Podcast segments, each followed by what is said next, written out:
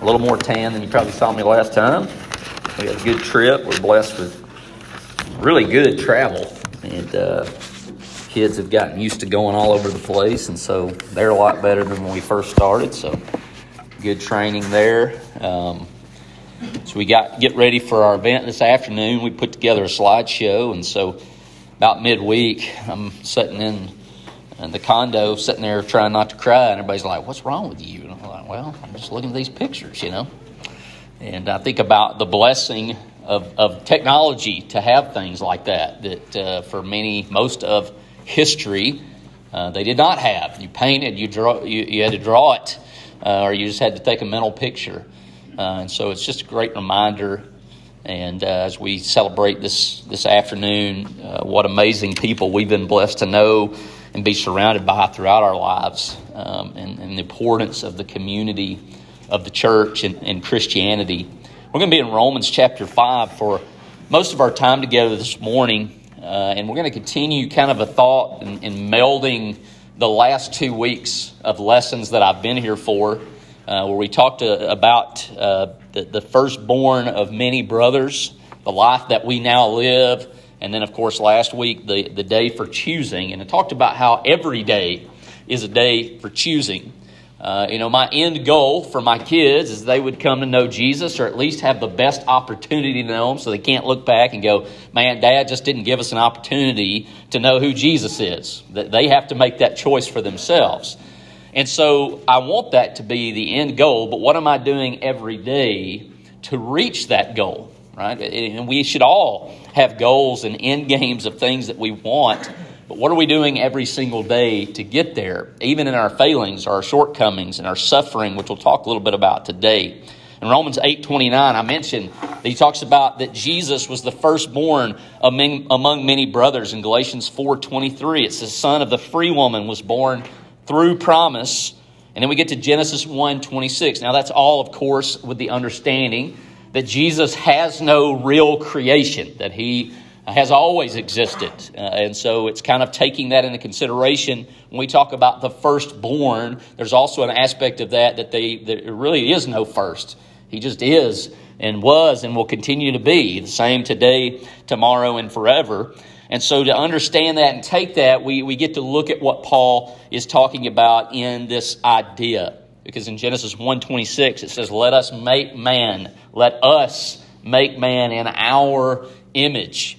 And so there's this aspect of bringing this thing into creation uh, and making them in our image. We, we talk about biological children and how they look so much uh, like their parents, and even the, the battle between nature and nurture and what aspect there. And it's kind of amazing uh, to see that uh, even in our aspect, that the, the much as we uh, look familiar to one another, especially with Whitney and the kids.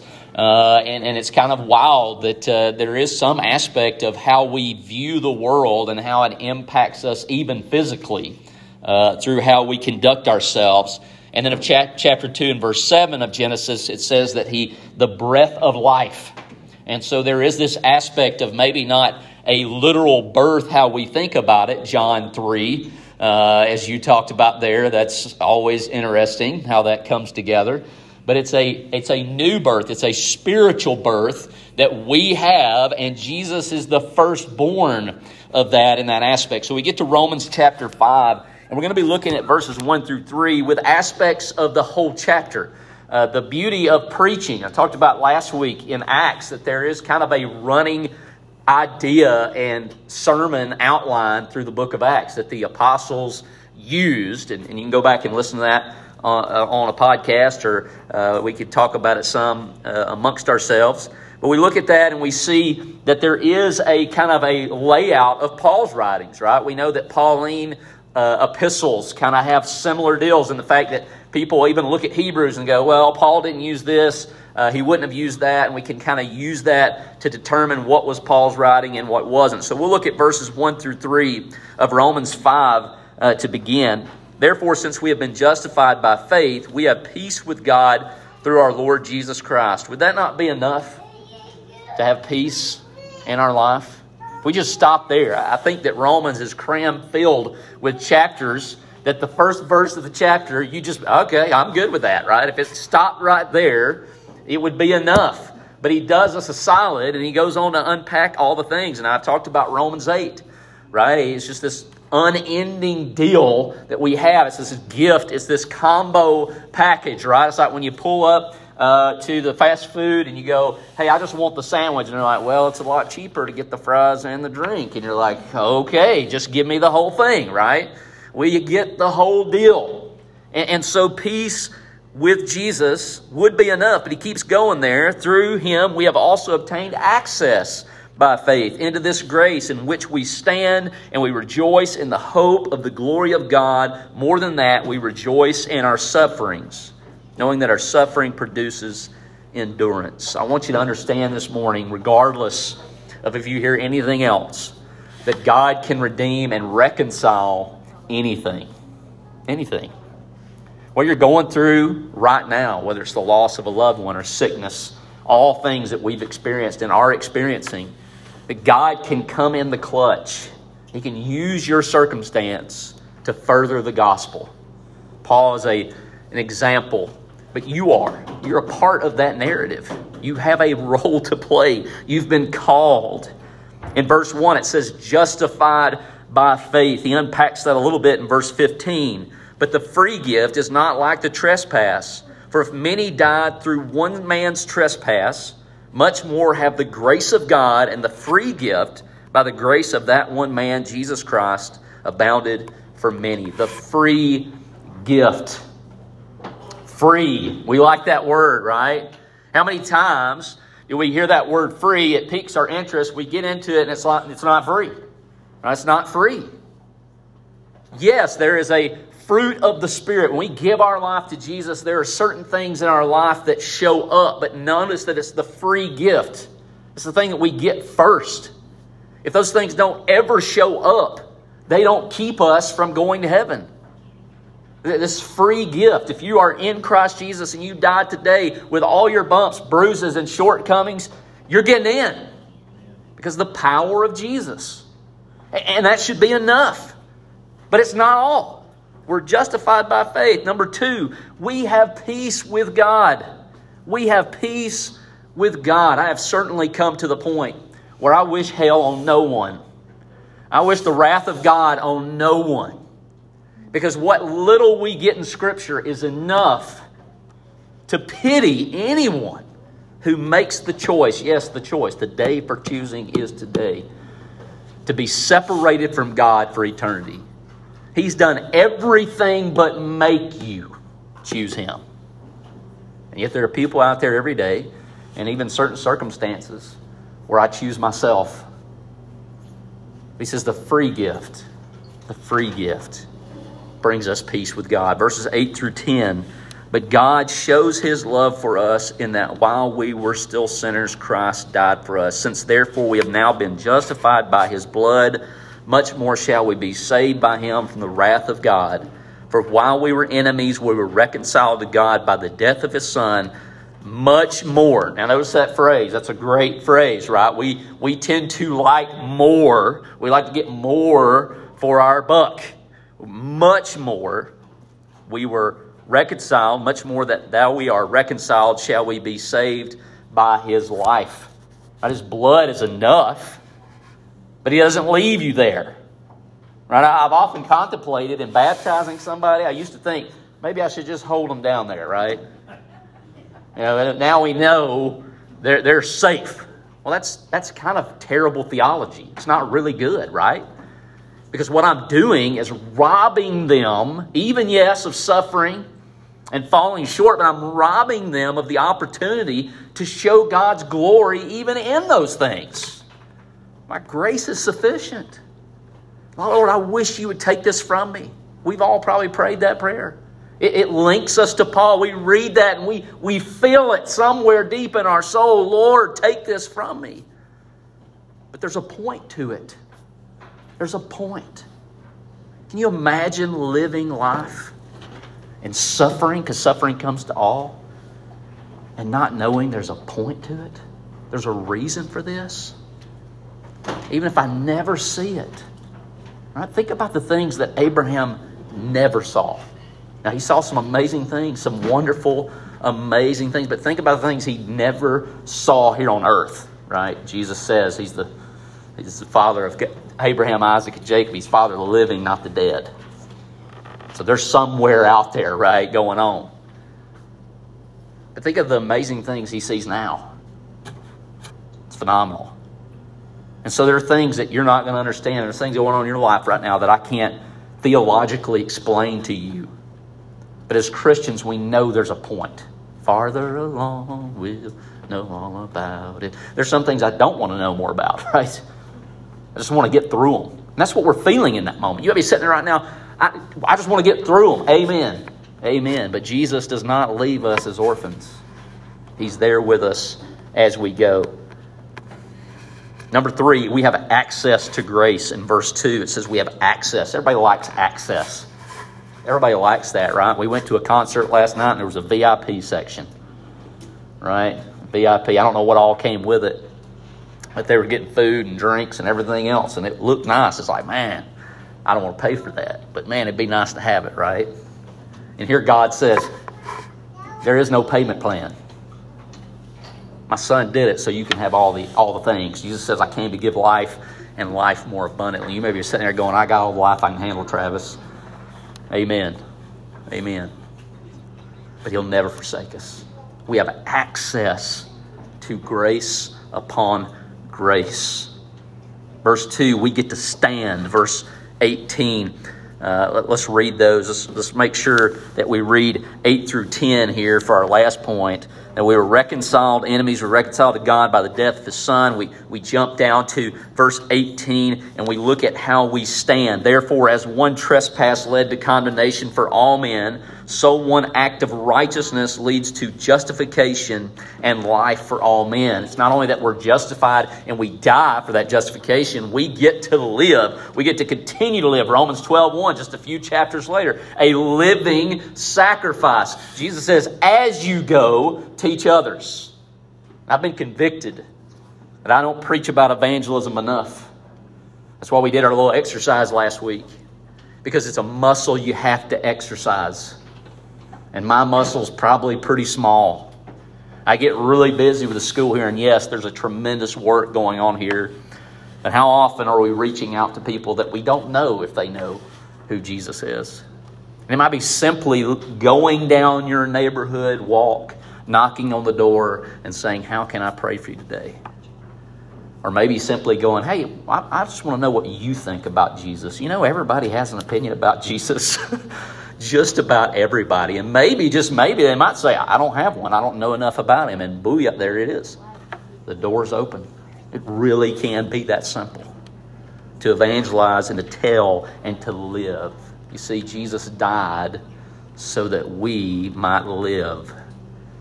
And too often, this is not wrong, we think of life eternal. That's a wonderful goal that we're shooting for. But He gave us, He died so that we could live now now. The adventure is now. And it is an adventure to tell people about Jesus because you never know how they're going to react. But that's the point. You'll never know until you ask. It can be that simple. It can be that simple. Uh, a lot of times, my kids, I just take them places and they, they do. You know, last year we went to the beach and feller just, you know, built walls of Jericho the whole time and wore this lady out talking about the walls of Jericho. And at first I was like, I'm to go over and stop him. You know, he's probably annoying. She's on a vacation. I was like, no, I'm not doing that.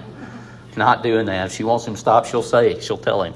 Uh, and so sometimes it can be just that simple as you go. And then finally, rejoice in hope and rejoice in suffering. Romans 12 1, we're living, but we're a living sacrifice. That there is a hope in the midst of suffering.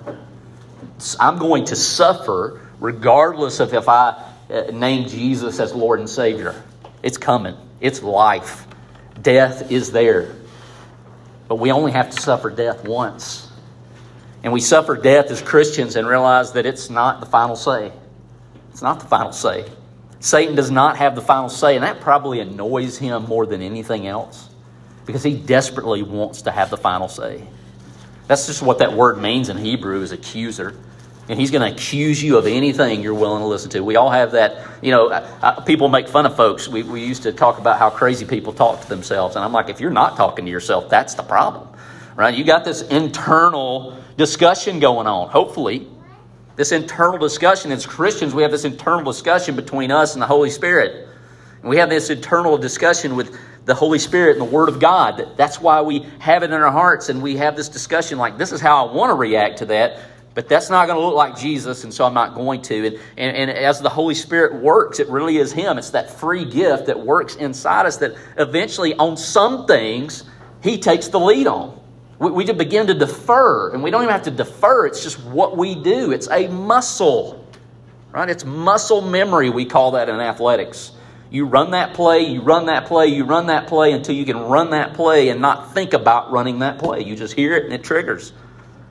We see circumstances, we find ourselves in situations, and we're studying the Word of God, we're praying, we're fasting, and when that moment comes, it doesn't take us and knock us completely off our feet. And if it does knock us down, Jesus comes and picks us up and carries us the rest of the way. I beg of you, do not waste suffering. Look at verses 3 through 5. More than that, we rejoice in our sufferings, knowing that suffering produces endurance, and endurance produces character, and character produces hope. And hope does not put us to shame, because God's love has been poured into our hearts through the Holy Spirit who has been given to us. There's a guy who I thank the Lord for on a regular basis, and that's my older brother Bradley, who has suffered his fair share uh, and if you visited him, he wouldn't know who you were, but you could tell him you knew me, and it would be the happiest day of his life if you visited him. It it's, it's really is wild. I look at his life and I think, man, I would just be so down that I couldn't get back up. But not for him. See, we spend a lot of time in life trying to avoid suffering, and rightfully so. I don't think that God's commanding us to go out and find suffering, but I do think He tells us that it's coming. And so don't waste your suffering. Let it produce something in you that glorifies God. When you have that goal that what come what may today, God is going to be glorified. That even when I mistakenly uh, uh, fall on my face, and when I, I mess up with my kids, I'm going to do the God thing and ask for forgiveness, even if they don't even understand what I'm asking for. It's important for them to see that. And for too long, people have not seen the Christians, the church, be that way. Be willing to confess, hey, we blew it here. When it should be the most natural thing that we do as Christians is to own up to it and admit because the suffering will come. Jesus promised that. We, we sing this silly little song, the foolish and the wise man built their houses, right? But the thing they had in common was the storms came. And so this morning we have to ask the question, just like we do every day, what am I building my house on? In Romans 4:21 it says, fully convinced, speaking of Abraham, fully convinced that God was able to do what he had promised. I don't know about you, I read Genesis and I don't find a man who's fully convinced all the time. there are moments of, of doubt, or maybe even, hey, God, let me help you out, right? Talking about the sheep. God, I, I know what I want to do here. I know, Nicodemus, I know what I want to do here. This is how I think it should look.